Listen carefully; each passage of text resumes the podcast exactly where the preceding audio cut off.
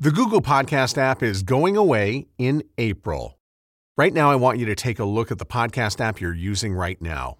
Maybe it's time for a new one. Check out podcastapps.com and try a new one for free right now. That's podcastapps.com.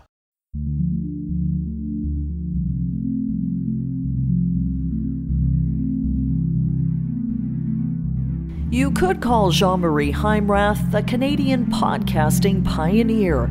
The president and CEO of the Podcast Exchange, or TPX, has grown the Toronto headquartered podcast monetization company into a Canadian leader in the space, boasting partnerships with global platforms like ACAST, Wondery, and Stitcher advertising arm Midroll.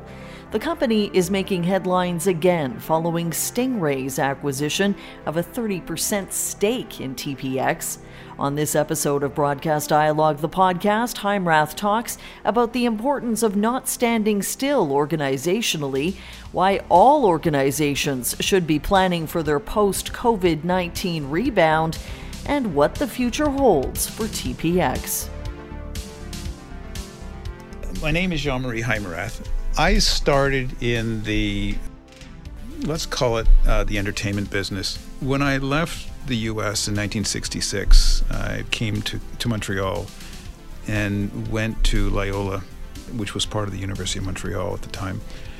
And I wanted to get into communication studies at Loyola, which was a, I, I, would call it the beginning of the communications revolution that was happening everywhere. And Marshall McLuhan was very much part of that at the time. And, uh, you know, when I applied to Loyola, I think they admitted around 20 students a year into that faculty. And I was rejected. And I knew I wanted to be there. And I showed up the first day of registration, having been rejected, thinking that someone is not going to show up. And I was right. Someone didn't show up, and I took their place. So that's how I got into the department. Uh, from there, you know, I spent uh, three years and, and, graduated after three years with a degree in communication studies, and was quickly asked if I wanted to go to France to work on France 3, which was a new television network based out of Grenoble. I went there, I spent uh, close to a year in France. Uh, it was a very interesting experience, but it was certainly something that I wasn't terribly comfortable with. Uh, but, you know, you, you, go through it and you, and you learn a lot. And, and, coming back, it was a whole series of different things. But uh, I, I, guess where things started to get very interesting was when I was asked to come on board uh, to work with a production company called Love Production, which was started by Frank Davies. He was based in Toronto, still based in Montreal. And we had two labels. Uh, one was Island Records, which was clearly the vanguard in music. They were doing all sorts of things. And Daffodil Records, which was primarily focused on, on domestic artists. Uh, Tom Cochrane was actually one of the first. From there, A&M Records uh, were looking for a, a sales guy. Uh, and I'm not really a sales guy because I really wanted to be in the marketing part of the of the of the industry. But you know, I guess the the whole idea at that time was uh, anyone who's in marketing has always done sales in some form or another. So I said, all right, I'm going to go do sales and see how I do with that and see where that takes me. It was a pretty exciting uh, period at A&M Records. They had all sorts of interesting acts, uh, Supertramp being one of the, the primary ones, and there was a lot of acts that were actually broken in Canada before they were ever broken anywhere else. And it gave us quite the platform to, to sell in, and you know a lot of it had to do with the artist. But nevertheless, you start building these relationships with buyers and radio stations and what have you. And of course, one thing leads to the next, and all of a sudden, I'm with Arista Records. It was part of Capitol Records at the time. Uh, and then Polygram comes around and uh, says, We need someone in Toronto. And I went to Toronto on, on, the promise, I guess, that I would only be there for a year. And of course, I'm still here. I think that for the most part, uh, what I learned through not only the record industry, but also the broadcast part of my uh, career was that I always got into these categories not because I knew anything about any of them in particular, but I think that it was the curiosity that drove me to those industries simply because I didn't know anything and you learn. And when you learn, you don't have any baggage with you. So you can kind of do anything you want. Some people get a little bit grumpy with you because you do things that is not the way they would do it. So, you know, from from the record business to the broadcast business, I guess the most interesting part of the broadcast career was uh, working with Standard Broadcasting. And, you know, Gary Slaight brought me on to head up the national radio network at the time was called Sound Source. I think today it's called Orbit Media, which is part of Bell Media. We played around with that idea, and, you know, it took about four years to get it to profitability. And, you know, I was there, I spent 20 years at that particular position of running that network, and we really turned that thing into a powerhouse in Canada. I mean, it was a it was a very exciting period. Uh, all sorts of people were with me. Leslie Soldat, who was uh, uh, second in command, she was very much a very big part of the success of that particular organization. Along with, you know, Gary, I have to give him credit. He gave me a lot of rope to hang myself. I almost did, but I got through. Part of that uh, whole experience at Standard was that uh, we got involved with uh, a little idea at the time. Was called Iceberg which turned into Iceberg Radio, which was the first online radio stations in Canada, for that matter, almost in North America, or for the, let's call it the world, because nobody even knew what streaming was yet. After that, you know, I, I said, all right, well, I think I've I've done enough. I think I'm going to lay back and, you know, let's call it retirement. I'm not sure what that means anymore, but and and stayed away for a couple of years after many different projects that I got involved with, which were gratifying, but when you're an independent, you don't own anything. You don't own the idea. From there, you know, I, I you know, I'm going to retire. I was asked about a year and a half into that retirement thing.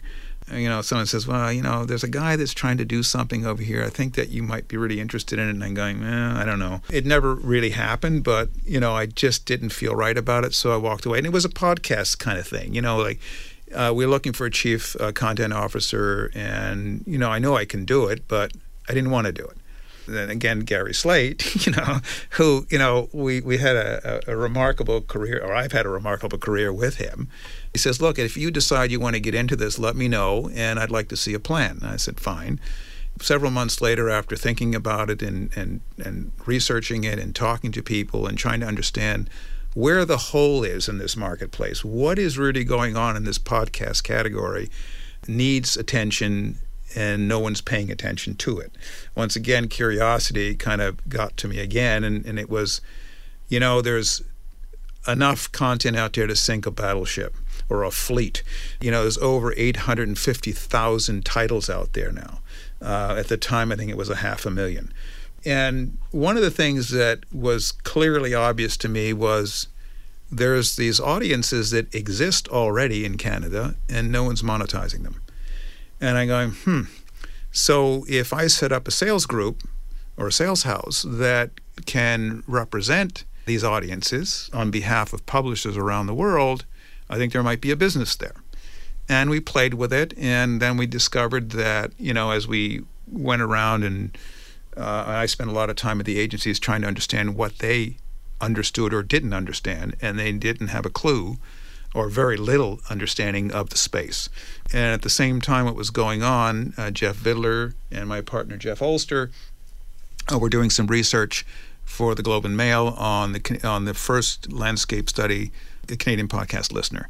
And that revealed quite a bit of information about what's going on in this country and we were able to uh, have access to that uh, research and we said all right let's go to the agencies and start teaching them what this space is all about.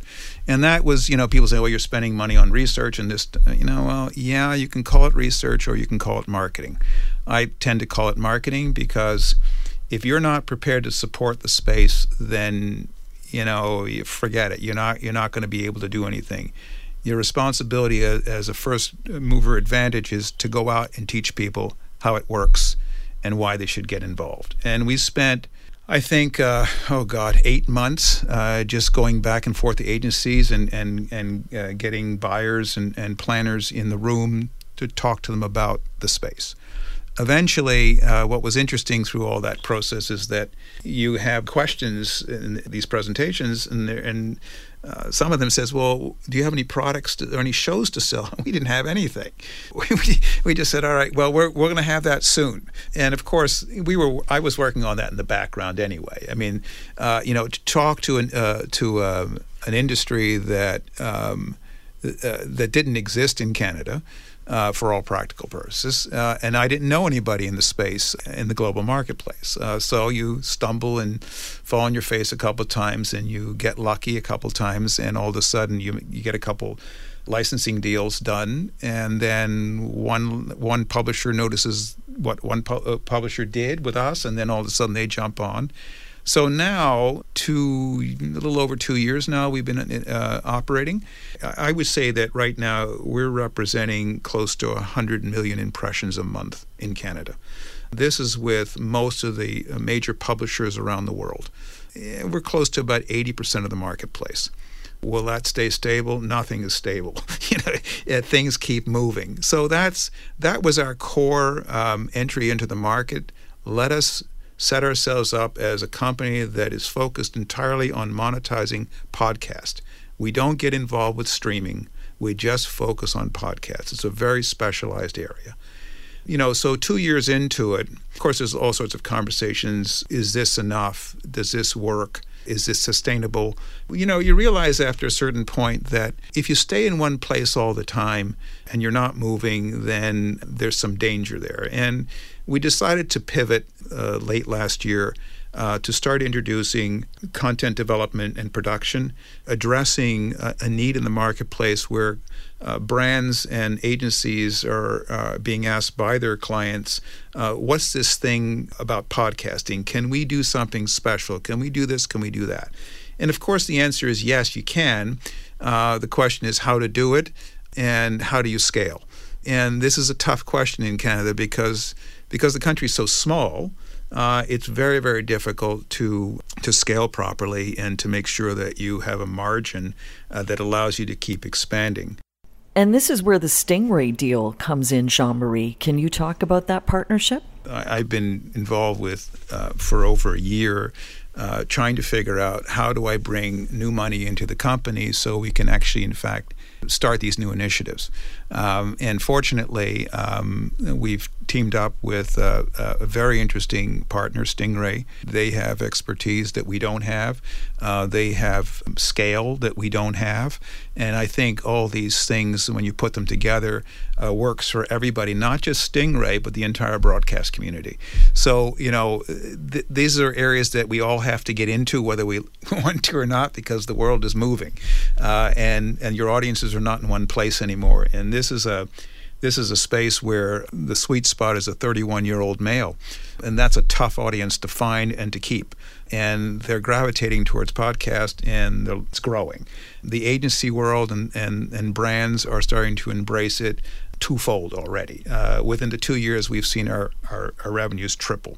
With uh, Stingray's uh, investment in the company, it'll certainly help us uh, move that pivot much quicker. It also allows us to uh, focus on Canadian production. We just had a recent signing with uh, Terry O'Reilly, who is has championed uh, the the show Under the Influence on the CBC. Uh, his new show, we regret to inform you, is going to be launched. I believe uh, you guys did a recent podcast with him as well we're very excited about uh, getting that going. And, and I think that uh, I've been known to say this. People kind of look at me funny when I say this, but and this is not a huge departure from what I did in the past. It's uh, I want to bring the world to Canada. Uh, now it's I want to bring the world to Canada and Canada to the world.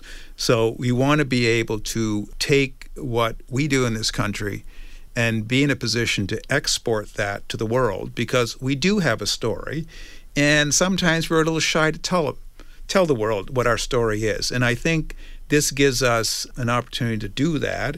And that's really part of the mission that I've been pushing for about two years. I think people are starting to, to buy into it a little bit.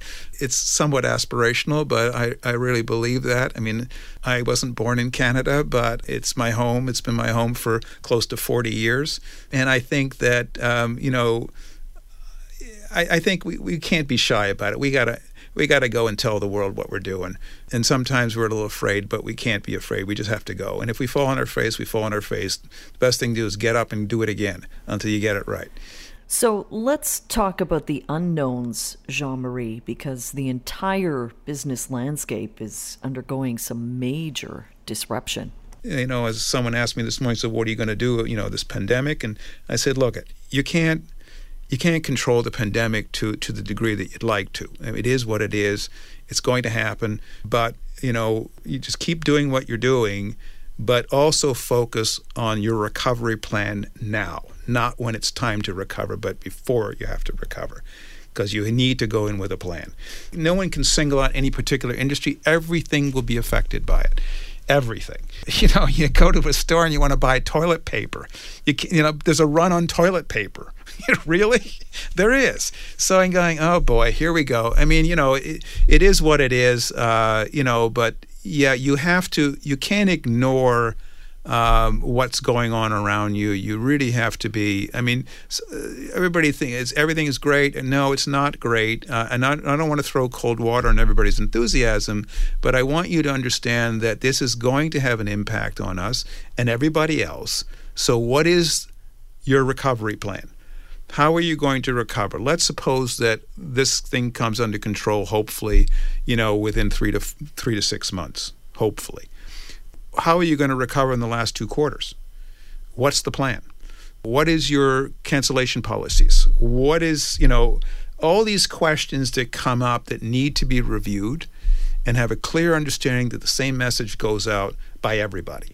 You can't have 20 different messages. And that was all, as a matter of fact, as early as today, this morning, that's exactly what we went through. Said, okay, this is happening. This is probably what's going to uh, impact on us on a negative basis, but also there's a positive here. Be prepared for what's going to come and what you're going to do about it you know, I'm being very cautious. Our people actually, uh, my partner Jeff was supposed to go to New York tomorrow. He's canceled. Uh, we were supposed to have meetings with um, Hot Docs uh, for another project. We canceled. Or they actually canceled. They said, look, let's do this virtually. I said, fine. I mean, everybody's, I, I think, you know, they're taking this seriously. And, you know, as soon as I'm done this, I'm back home again. Mm-hmm.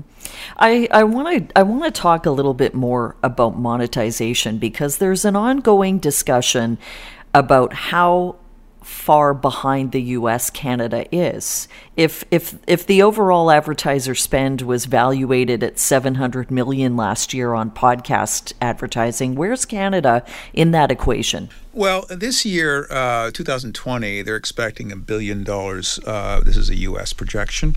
Canada is a pro- uh, probably about two and a half to three years behind. Normally, one would look at the numbers and say, okay, Canada represents 10% of America. Well, yes, but not in this particular case because you have to take into the equation you're three years behind, you're still uh, starting from zero uh, because advertising agencies and clients are just beginning to embrace the whole idea. I would say that the Canadian market in podcasting, I'm not talking about streaming, just podcasting, I would think uh, is probably in the area of this year, probably four to five million dollars. Uh, you know, it could be more, it could be less. Uh, you know, there's many different players doing different things, and it's it's difficult to to count things because some people are selling streaming and podcasts, and then they, they throw all the numbers in one bucket, and you can't figure out what's what half the time. So I think that you know we're clearly around three years behind. The market has tripled for us in two years. By the end of, say, 2022, the business will be anywhere between uh, 10 to 15 million dollars, something in that area. We've seen a number of Canadian podcast companies have really good success on the production and branded content side, but TPX is still kind of standing alone on the monetization front. Is that because people don't know how to scale Canadian content, as you mentioned? Yeah, I mean, uh, you know, if if uh, on the content side, clearly, um, you know, I have a great deal of respect for Pacific Content, which Rogers bought about a year ago. You know, they do incredible work. The content side is, is you know, is, is alive and well, uh, particularly in the U.S., and that's where Pacific Content's focus is. It, it's much, it's easier to scale in the U.S. just simply because you know there's more people. Uh, in Canada, a little bit different. The monetization part of it, the branded content thing is about it's not about selling advertising, it's an underwriting proposition. Dell, which is, has uh, pivoted their business to more of a solutions based company versus being a, a manufacturer of computers. They've done this incredible uh, show called uh, Trailblazers, which is remarkable. It's an incredible show. I asked Chris Boyce once, I said, So, what does this cost? And he says thousand dollars a minute. Going yikes, you know. But that that's the full package. You get everything, everything from production to consulting to social media to to marketing. You name it. It's it's the whole bowl of wax, and it's worth every penny of it. In Canada, that's a little bit more difficult because those budgets don't exist in Canada. It's too small. However, you know, having said that, people that are trying to sell podcast uh, things that they produce saying, well, we got a great audience. I said, well, tell me what the audience is. And they'll say something like, you know, 5,000 a month, uh, 5,000 downloads a month or 1,200, you know, downloads. Typically, people don't pay attention to that. It's, it's, it's uh, and it has nothing to do with whether it's a good podcast or not. It's it's about uh, scale, and and agencies typically look at, or brands typically look at, podcast or shows that are delivering at least 75,000 downloads a month, which makes it a little bit more uh, palatable and also uh, you can aggregate many different kinds of shows together and have the scale in order to, to get on the buy. How many Canadian podcasts would have that many downloads? I know you've had success with getting some Canadian podcasts distributed abroad, notably Canadian True Crime. Yeah, Christy, yeah. yeah. How many yeah. downloads or weekly listens does it take for you to get interested in a Canadian podcast? We'll start paying attention to things that have, we'll start paying attention, doesn't mean we'll do anything because uh, you know it's it's it's it's always very difficult to get these things in front of people. Fifty to seventy five thousand a month. Generally, that's that's where it starts. I mean, the interest starts at fifty. And of course, if we can put it into a collection, in other words, we'll take many different shows and curate those those shows and present it as as a as a buy that's focused on a particular genre or focused on a particular demo you know, so it depends on, what the, the objectives are of the client. So, you know, Christy uh, Dow, who does Canadian True Crime, you know, I saw the numbers this morning. It's 800,000 a month worldwide. So that's that's significant. Uh, the CBC uh, has some big numbers in Canada. Canada Land, I think, is doing okay. I'm not certain of all what you know everything, but it's not bad. Terry O'Reilly, for example, under the influence, does, I think, something near about 200,000 uh, in the U.S. In Canada, I think it's a little bit more than that, only because it's, you know, Terry's well known from his CBC work. So, what does the future hold for TPX, Jean Marie? Because you mentioned not standing still. Uh, I think we're going to continue to pivot. I mean, I you know I, I, told Jeff, my partner, in the beginning. I said, whatever you see today will be entirely different by the end of the year, and after that, it'll be different again, and different. It keeps moving. I think that we will continue to be a great sales house that can monetize things and do it well. Uh, the relationships that we have with agencies and clients is is second to none, in my opinion. They trust us. Uh, we've given them information that is valuable to them. And I think that has given us almost instant credibility to share information for the reasons that uh, you know will pay out much later. So it's first support the industry, then by doing that you support yourself. Uh, I think that will continue unabated. I, I, think that more and more publishers will come on board because they recognize our capability uh, and trust us. The second part is the, and this is the new initiative of uh, uh, content production and development. We think there's an enormous opportunity in Canada to talk to brands about uh, different ways of communicating to their constituents or, or, their publics or their customers, not only from selling products and, and selling uh, services, but also the whole notion of how do you communicate with your employees in big companies. And we think that internal podcasts will become very important. Employees need or want or need to be, you know, inspired.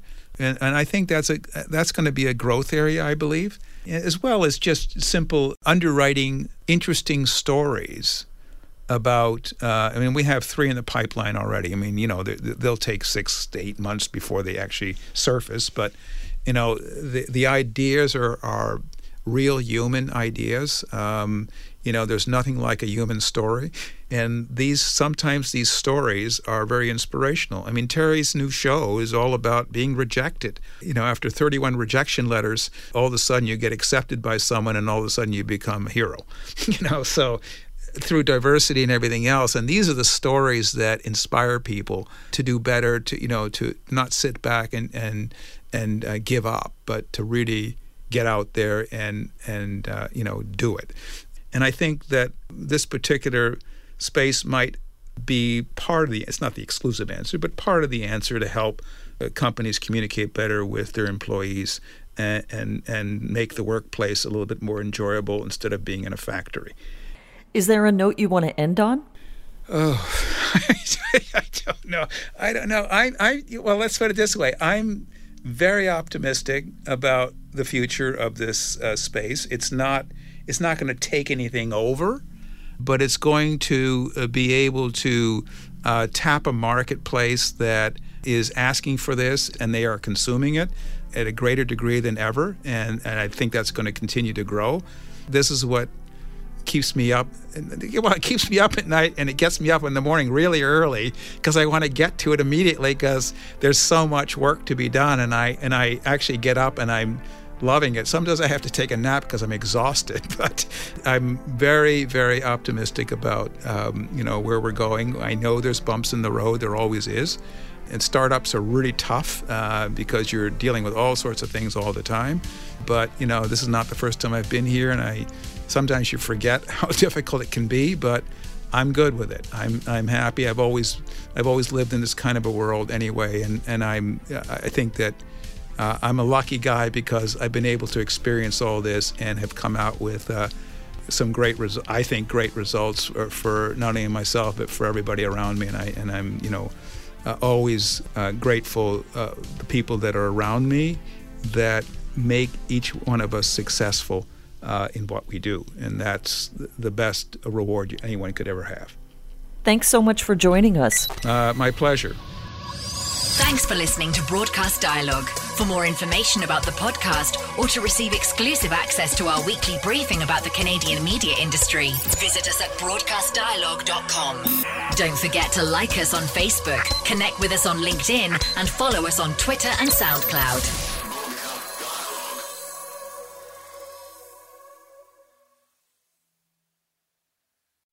Jeff Woods, and I'm shining a light on music and the rock stars who make it. He just was one of those people, he, he stood out. He was a magic guy. He really was a magic guy. All, we all have faults. He had the same amount of faults as we all have. This was before Led Zeppelin. Robert was full on. I mean, he was Led Zeppelin without the band behind him. He had the hair, the jeans, the whole thing, you know, and he was amazing. The Records and Rockstars podcast, heard around the world and yours to hear wherever you get podcasts. All the episodes from JeffWoodsRadio.com.